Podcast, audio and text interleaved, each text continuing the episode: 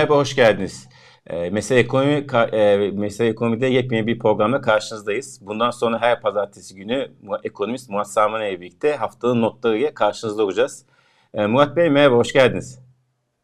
Çok teşekkürler Semih, sağ ol. Tüm evet. Mesele Ekonomi ekibine de iyi haftalar. Çok teşekkür ederim, hayırlı olsun.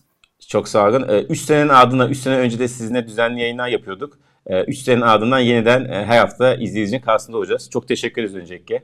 Çok sağ olun. Ben teşekkür ederim davetiniz için. Ee, hem çok değerli bir ekip var hem çok değerli yorumcular var. Ee, hepsine de tek tek selamlıyorum buradan. O zaman size hoş geldiniz diyelim ve yayına başlayalım.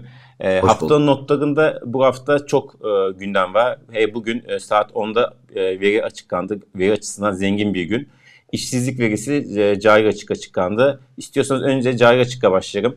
E, aylık bazda 4 milyar dolar, 4.1 milyar dolar geldi. Beklentinin üzerinde gelen bir cari açıkla karşı karşıyayız. Nasıl yorumluyorsunuz bu veriyi? Ya tabii yani yüksek geldi. E, 4 milyar dolar e, işte yıllık 36 milyar dolara e, çekti bizi. E, muhtemelen yıl sonunda 40 milyar dolar e, üzerine bir e, cari açıkla kapatacağız. E, tabii şimdi bu e, yeni işte ekonomi modeli dediğimiz ben deney diyorum ama bu e, pek uyumlu değil. Çünkü biliyorsun yeni ekonomik modelinde e, cari açık e, fazla verecekti ve o fazla sayesinde de e, kurlarda bir düşüş görüp bol dövizle e, enflasyona e, e, pozitif etki yapacaktı kurların düşmesiyle. E, fakat tabii e, iki tane neden var burada bu cari açığın. Birincisi tabii hani kurların bu kadar patlaması e, özellikle geçen sene ilk faiz indirimden sonra e, biz e, ihracat yapıyoruz ama bunu biliyorsun %70'i ithalatla yapabiliyoruz. Orada çok ciddi bir maliyet yükselmesi oldu. Bir de tabii ki e, Rusya-Ukrayna e, bütün şeyi bozdu. E, özellikle bu e, petrol, doğalgaz e, fiyatlarında yükselme e, cari açığa e, e, etki e, negatif etkisi oldu. Şöyle söyleyeyim sana. E, ya 10 dolar artsa petrol fiyatları e, eksi 4 milyar dolar e, cari açığa bize bir negatif etkisi oluyor. E, baktığın zaman geçen sene ve bu sene petrol fiyatlarında e, bir artış var. E, işte ortalama desen bir en az 20 dolar bir artış var. Sıfırdan zaten bir e, eksi 8-9 milyar dolar e, bize bir e, etkisi oldu. Tabii bunlar iyi haberler değil. Çünkü e, Türkiye'nin döviz ihtiyacı var. Bir yıl içerisinde 180 milyar dolar bir dış borç ödememiz var. Hem kamu hem özel sektör. Bunun üzerinde de en az 40 milyar dolar bir e, cari açıkta eklememiz gerekecek. 5.5 milyar dolar giriş var. Onu da belirtelim. Orada girişler sürüyor e, net hata 90'da. E, peki buradan e, cari açık konusunda başka söylemek istediğiniz bir şey yoksa işsizliğe geçelim mi? İşsizlik verisi de açıklandı. E, çok az bir düşüşle %10.1'e indi. Ne diyorsunuz işsizlik hakkında? Yani işsizlik tabii e, on, hala, hala çift haneli e, yani hala yüksek sayılabilecek ama hani gerçek anlamda biliyorsun e, işsizliğin çok daha fazla e, olduğu hesaplanıyor. E, işte belki de en az iki katı. E, onun için e, yani bu bu işsizliğin e, 6-7'lere düşmesi lazım aslında.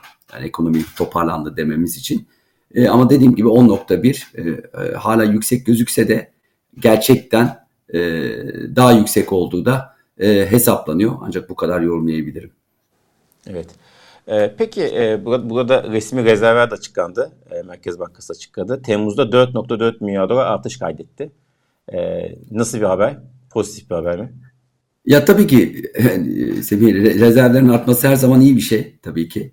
E, ama burada tabii e, biz brüte bakıyoruz. Tabii brütle karşılaştırılıyor ama bu alt kaleme indiğimiz zaman sen de biliyorsun ki işte bu e, swaplar var. O swapları dahil ettiğimizde işte rezerv işte eksi 45 ile eksi 50 milyar dolar arasında oynuyor son aylarda.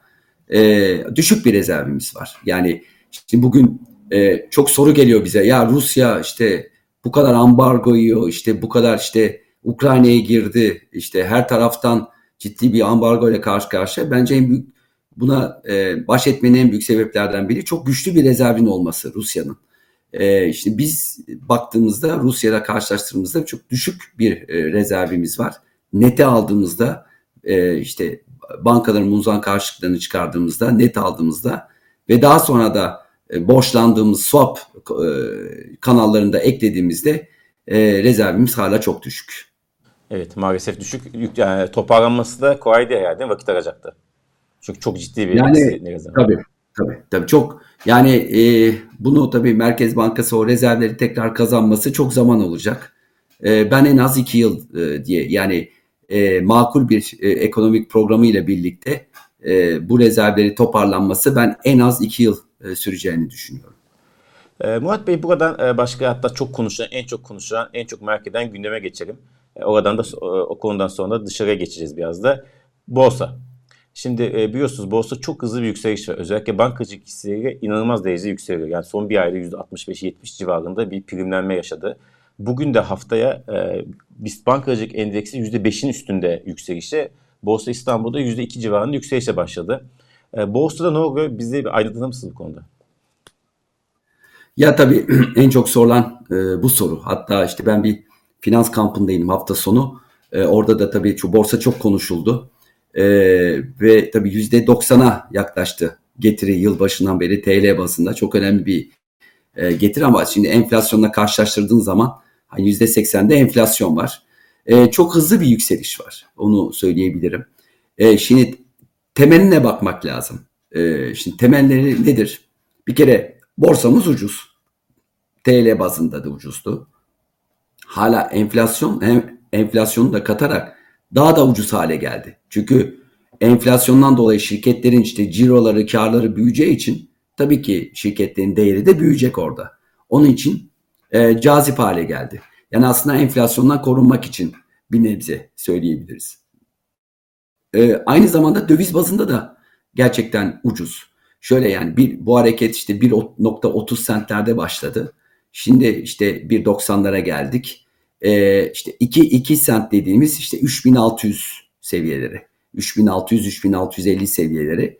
Orada 2 sente gelmiş olacağız. Şimdi bir e, hatırlatma izleyicilere. Şimdi bizim borsamız 2013'te dolar bazında 5.1'i görmüştü.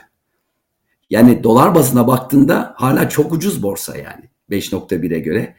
Bize göre bizim gibi ülkeleri karşılaştırdığın zaman dolar bazında hala %20-25 gibi daha ucuz gözüküyoruz. Fakat bu hareketin tabii e, çok hızlı geldiğini söyleyebiliriz. Görünmez bir el çok ciddi bir şekilde bir giriş yaptı buraya. E, kim olduğunu bilmiyoruz. Yani e, yabancı mı onu teyit edemiyoruz. Yerli mi onu da çok teyit edemiyoruz. E, çok ciddi bir e, alımlarla e, bu yükseliş başladı. Yani e, ya ben 30 yıldır bu piyasalarda bir kere şey hiç görmedim. Yani kamu bankalarının böyle tavan tavan gittiğini günlerce hiç hiç görmedim. Sen e, bu bir şey söyleyeceksin. Evet şey e, Murat Bey bu tip yani bu kadar büyük hareket zaten görmediğinizi söylüyorsunuz. Ama genelde borsa büyük hareketler büyük bir haber ve büyük bir beklenti ve değişiklik olur. Ne işte evet. mesela işte bu AKP'nin zamanında kapatma davası zamanında çok sert hareketler oldu. İşte seçim zamanlarında erken seçim açıklama o zaman çok büyük e, şey oldu. Veya işte bu dış politikaya ilgili gelişmelerde çok büyük aşağı ve yukarı hareketler oldu. Şu anda öyle bir şey yok. Veya biz bilmiyoruz değil mi? Veya biz yani bilmiyoruz. şöyle biz bilmiyoruz seviye herhalde. Yani bir şey var. Biz hiçbirimiz bilmiyoruz. İzleyicilerimiz de bilmiyor. Biz de bilmiyoruz. Yani e, yani kanalda bilen varsa da bu hafta sorarsınız. Yani ne bekliyoruz diye. E, yani bir hani şimdi ne olabilir? Yani bir seçim mi geliyor bilmiyoruz. E, şimdi bu, bu, bu kağıtlar e, evet bankalarımız çok ucuzdu. Özellikle kamu bankaları çok ucuzdu. Fakat e, dediğim gibi e, ne oldu ki bu kadar çok hızlı bir şekilde e, hareketlendiler? Yani bir, bir ay, bir buçuk ay içerisinde e, iki buçuk katı yapacak ne oldu acaba? E, onun için bir de tabii e, Hazine ve Maliye Bakanı da biliyorsun borsa ile ilgili son dönemde e, önemli e, tweetler de atıyor. Açıklamalar da yapıyor. Ya ben benim de çok görmediğim bir şey. E, evet siz de veriyorsunuz e, ekrana. Şimdi e, ya aynı zamanda ben de işte uzun dediğim gibi e, meslek hayatımda gerçekten yani e, Amerika'da da bulundum, işte Avrupa'da da çalıştım, Türkiye'de de çalıştım. Çok ülke izlemeye çalışıyorum. E, açıkçası yani siz de belki de bulursunuz ya da izleyicilerden de bulabiliriz. Yani ben bir Hazine Maliye Bakanı'nın borsa hakkında bu kadar yorum yaptığını ilk defa görüyorum. İlk defa. Daha önce hiç görmedim. E, çünkü borsa sonuçtur. Sonuçta yani ekonominin göstergesidir. Ama şimdi borsayı yorumlamak evet iyi gittiği için de yorumlanabilir ama e, burada tabii e, sonuçta bir sermaye piyasası e, aslında e, özellikle gelişmiş ülkelerde e, işte kurlar hakkında, borsalar hakkında e, özellikle yorum yapılmaz. Çünkü çok hassastır. Yani piyasa e, piyasa olduğu için etkileme şansınız da vardır. E, onun için e, böyle çok yorumlar geliyor. E, hatta yorumların altında böyle esprili cevaplar da gördüm. İşte e, nereden dönecek borsa diye soruyorlar bakana. İşte nereden satış yapalım diye. E, yani burada tabii e, bu tür yükselişlerin e, yani ben burada ufak bir uyarı da yapayım. E, hem finans okur yazarlığı adına hem de e, izleyicilere bir katkımız olsun ilk programda. E, Semih bu çok hızlı yükselişlerin e, çok hızlı düşüşü olabiliyor. E, onu da söylemiş olayım. Yani çok hızlı yükseldik. E, kar satışı yok. Yani normalde sağlıklı piyasalarda belirli yükselişlerden sonra kar satışı gelir. Ve kar satıştan sonra işte e, mevcut pozisyon alan oyuncular çıkar. İşte giremeyenler tekrar girer e, bu tür e, piyasa oluşur. Ama bu kadar çok hızlı yükselişlerden ben her zaman sonunda e, büyük bir e, satış e, olduğunda e, gördüm. Ne zaman olacağını bilmiyorum. Belki de bu sefer gelir mi gelmez mi e, bir şey söylemek istemiyorum. Ben geçmişten bahsediyorum. E, onun için e, nerede durur bilmiyorum. Sadece şunu söyleyeyim. 2 sent çok önemli. 2 e, sent ya da 2 dolar diyebilirsin. Hani dolar 18 işte yaklaşık 3600 işte 50 gibi çok önemli bir e, orada bir direnç olacak. E, onu söyleyeyim size. Biz şu an bu yayın yaparken de 3610 tam da sizin dediğiniz seviyeye çok yaklaşmış tam, durumda. Evet yani 3650 yani 2 sent önemli bir, bir hedef. Ve tabii burada da söyleyeyim, bu, ya yatırım tavsiyesi vermiyoruz zaten. E, finans evet, yazarlık ve genel makroekonomi değerlendirme yapıyoruz. Aynen, o yüzden herkes aynen. kendi durumuna, finansal durumuna göre e, kendi kararını verebilir veya uzmanlığa danışır. Peki dediğiniz borsa bir sonuçtu dediniz esasında. Şimdi borsa yükseliyor. İşte dediğiniz e, ekonomi bakanı Nevati de e, borsa yükseldiği için pozitif bir şey olduğu için bunu da sık sık e, diye getirmek istiyor. Peki diğer makroekonomik gösterge yani diğer piyasa gösterge, piyasa verileri e, borsaya uyumlu mu? Mesela dolar TL döviz kurumumuz veya CDS primimiz veya faizler. E, buradaki durum e, değişiklikler e, borsaya uyumlu mu sizce? Nasıl hareket ediyor? Şimdi bir kere faiz borsayla uyumlu. Hatta borsa faiziyle uyumlu diyeyim. Çünkü biliyorsun uzun vadeli tahviller de son dönemde düşmeye başladı. Tabii bunun sebebi e, daha çok regülasyondan dolayı. İşte bankaların e, kredi vermesi, e, işte bu tahvil e, alımlarla ilgili e, bir e, kurala bağlandı. E, şimdi e, borsanın en büyük rakibi faizdir. E, faiz düştüğü zamanlar e, borsaya girişin risk primini azaldığı için aslında borsa burada e, avantajlı bir yatırıma dönüşebiliyor. Şöyle düşünelim. E, faiz 30 diyelim. Bugün siz paranızı %30'da tutabilirsiniz. Eğer borsaya giriyorsanız herhalde yüzde 40-50 gibi bir getiri beklentiniz olması lazım. Faiz çünkü orta 30 duruyor orada. Ama faizler özellikle tahvil faizleri böyle 11'e 12'ye düşüyorsa o zaman sizin borsa beklentiniz 40-50 değil 20'ye kadar inebiliyor. Çünkü garanti faiz orada 11-12'lerde. Tahvillerden bahsediyorum bu arada. Mevduattan bahsetmiyorum. Ama mevduatlar da çok yani e, aynı seviyede işte 20 civarında. KKM düştü. Yani sonuçta KKM faizi düşüyor. E, Merkez Bankası faiz indirdiği için e, işte faizi 14'ten 13'e indirdiği için KKM getirisi 17'den 16'ya indi. E, onun için gelecek dönemde de faiz indirirse Merkez Bankası bu daha da düşecek. Onun için faizle uyumlu. E, dövize baktığımızda döviz tabi biraz sabitlendi gibi. E, ama bu biliyorsun bu filmi çok gördük eskiden. E, tanıdık yani bir şey. Böyle, tanıdık bir şey yani böyle duruyor duruyor duruyor. Sonra böyle bir sabah kalktığımızda bir şeyler oluyor.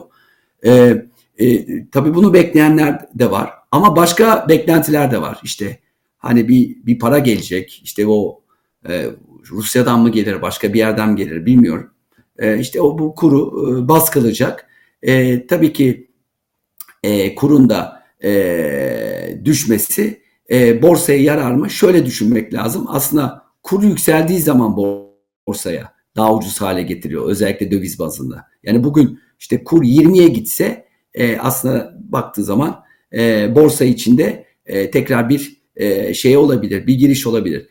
Onun için hepsine baktığın zaman en son CDS'de kapatayım Semih istiyorsan. Peki. E, şimdi CDS'de kapattığın zaman şunu demek istiyorum. Tabii kur e, 20'ye gittiği zaman işte buradaki yeni hedef o zaman 4000 oluyor borsa için. Yani sent olarak hesaplarsan o zaman 4000 gibi bir hedef olacak. 2 senti görmesi için. E, CDS'lerimiz hala yüksek. Ya bence tek böyle e, baktığın zaman işte fa, tabi faizleri düşüyor. İşte e, borsa yükseliyor. İşte kurs biraz dengelendiği gibi ama CDS'lerde düşüş de olsa ki biliyorsun çok yukarılardan düştük. İşte 700 civarında CDS'ler e, hala çok yüksek. Özellikle diğer gelişmekte olan ülkelere baktığın zaman onların ortalaması 200-250 gibi bizimki hala çok yüksek. 783. Ben en son baktığımda 783'tü. Yani 800'ün çok Aa, yakın. 780. İşte 700-800 arasına gidip geliyor ama hala çok yüksek. Yani bence yüksek. yani 500'ün üstü yüksek ama 900'lerden de döndük onu da söylemek lazım. Evet. Ee, 1000 orası 1000 seviyeleri çok daha kritik hale gelecekti. Evet şimdi buradan artık sonuna gelirken programı biraz dışarıya dönelim. Ee, Avrupa Merkez Bankası e, tarihi bir karar aldı. Faizleri 75 bas puan arttırdı geçen hafta biliyorsunuz. Şimdi bu hafta ABD enflasyonu var. E, haftaya da e, FED var tabii ki. Tabii ki ben T, bizim TCMB'nin PPK'sı da var ama onları haftaya konuşacağız zaten pazartesi günü.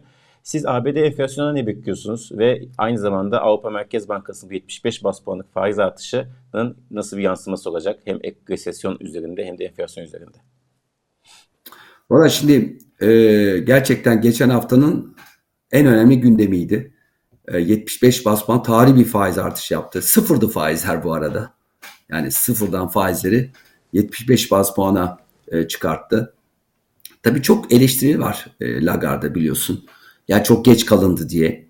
E, işte enflasyon raydan çıktı. İşte e, üretici fiyatları 30, işte e, e, manşete tüketici enflasyonu %88 civarında e, işte 8,5-9 olan ülkeler de var.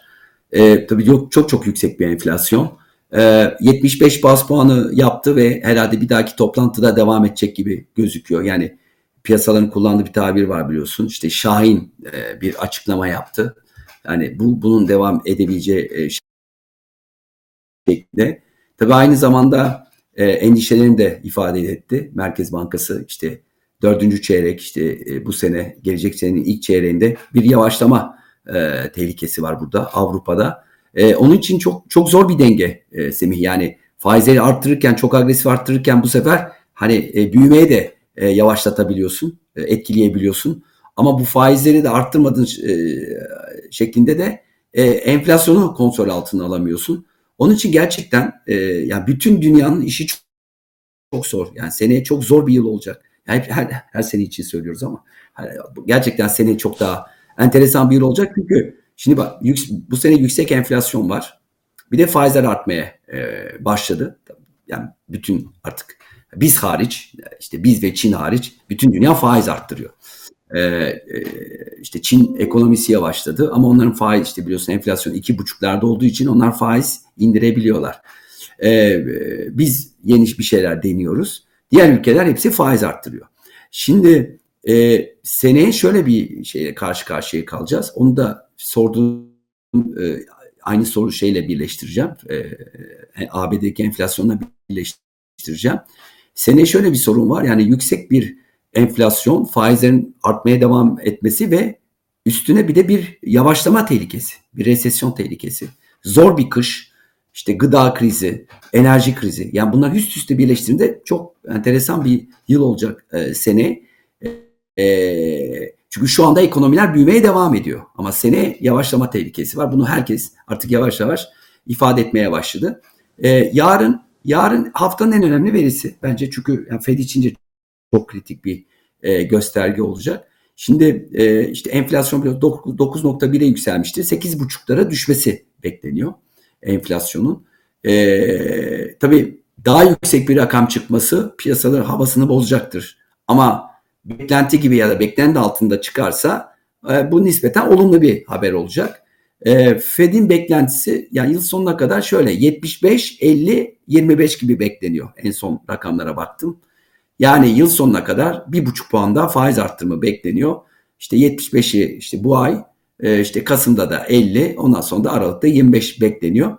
E, onun için bu e, hafta yarın gelecek enflasyon verisi gerçekten çok önemli olacak. Ya da onu konuşuruz sizinle. Şunu şöyle kapatmak istiyorum.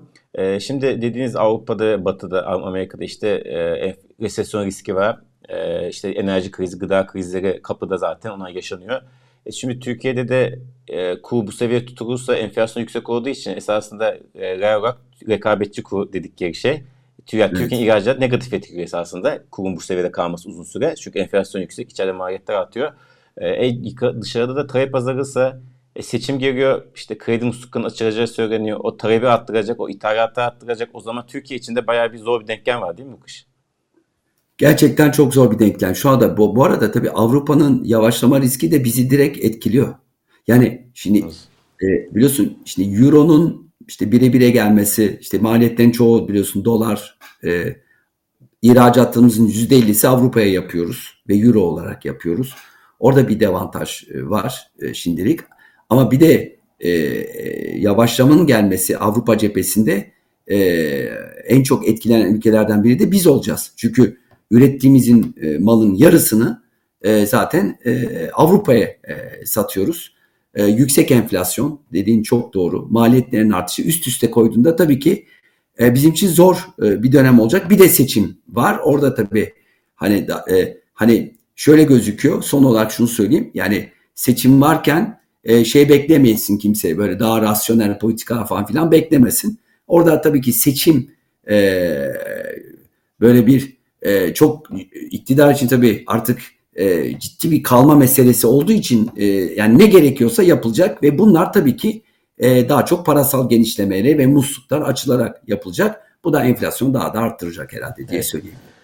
Çok teşekkür ederiz Murat Bey. İlk hafta biraz süreyi açtık. Normalde 20 dakika civan tutmaya çalışacağız. E, şunu da duyurusunu yaparım. İlk hafta diye yapamadık ama bundan sonra her hafta sonu bir tane anket açacağız. E, Murat Bey'e bu anketin sonuçlarını yorum atacağız. Ve sizden gelen soruları da yine Murat Bey'e her hafta 2-3 tanesini seçip işte yorumlar kısmında yaptığınız, e, videonun altına yaptığınız yorumları da ve soru ve görüşlerinizi de Murat Bey'e soracağız. E, lütfen e, yorum yazmayı ve anketlerimizi cevaplandırmayı unutmayın diyelim. Murat Bey çok teşekkür ederiz. Bugün okullar da açıldı. Artık yaz resmen bitti diyebiliriz değil mi? Evet evet. E, Valla e, hayırlı olsun. E, hayırlı tüm olsun. gençlerimize, kardeşlerimize güzel bir e, yıl olsun. Ee, herkese de önce sağlıklı günler diliyorum. Haftaya görüşmek üzere. Görüşmek üzere. Çok sağ olun.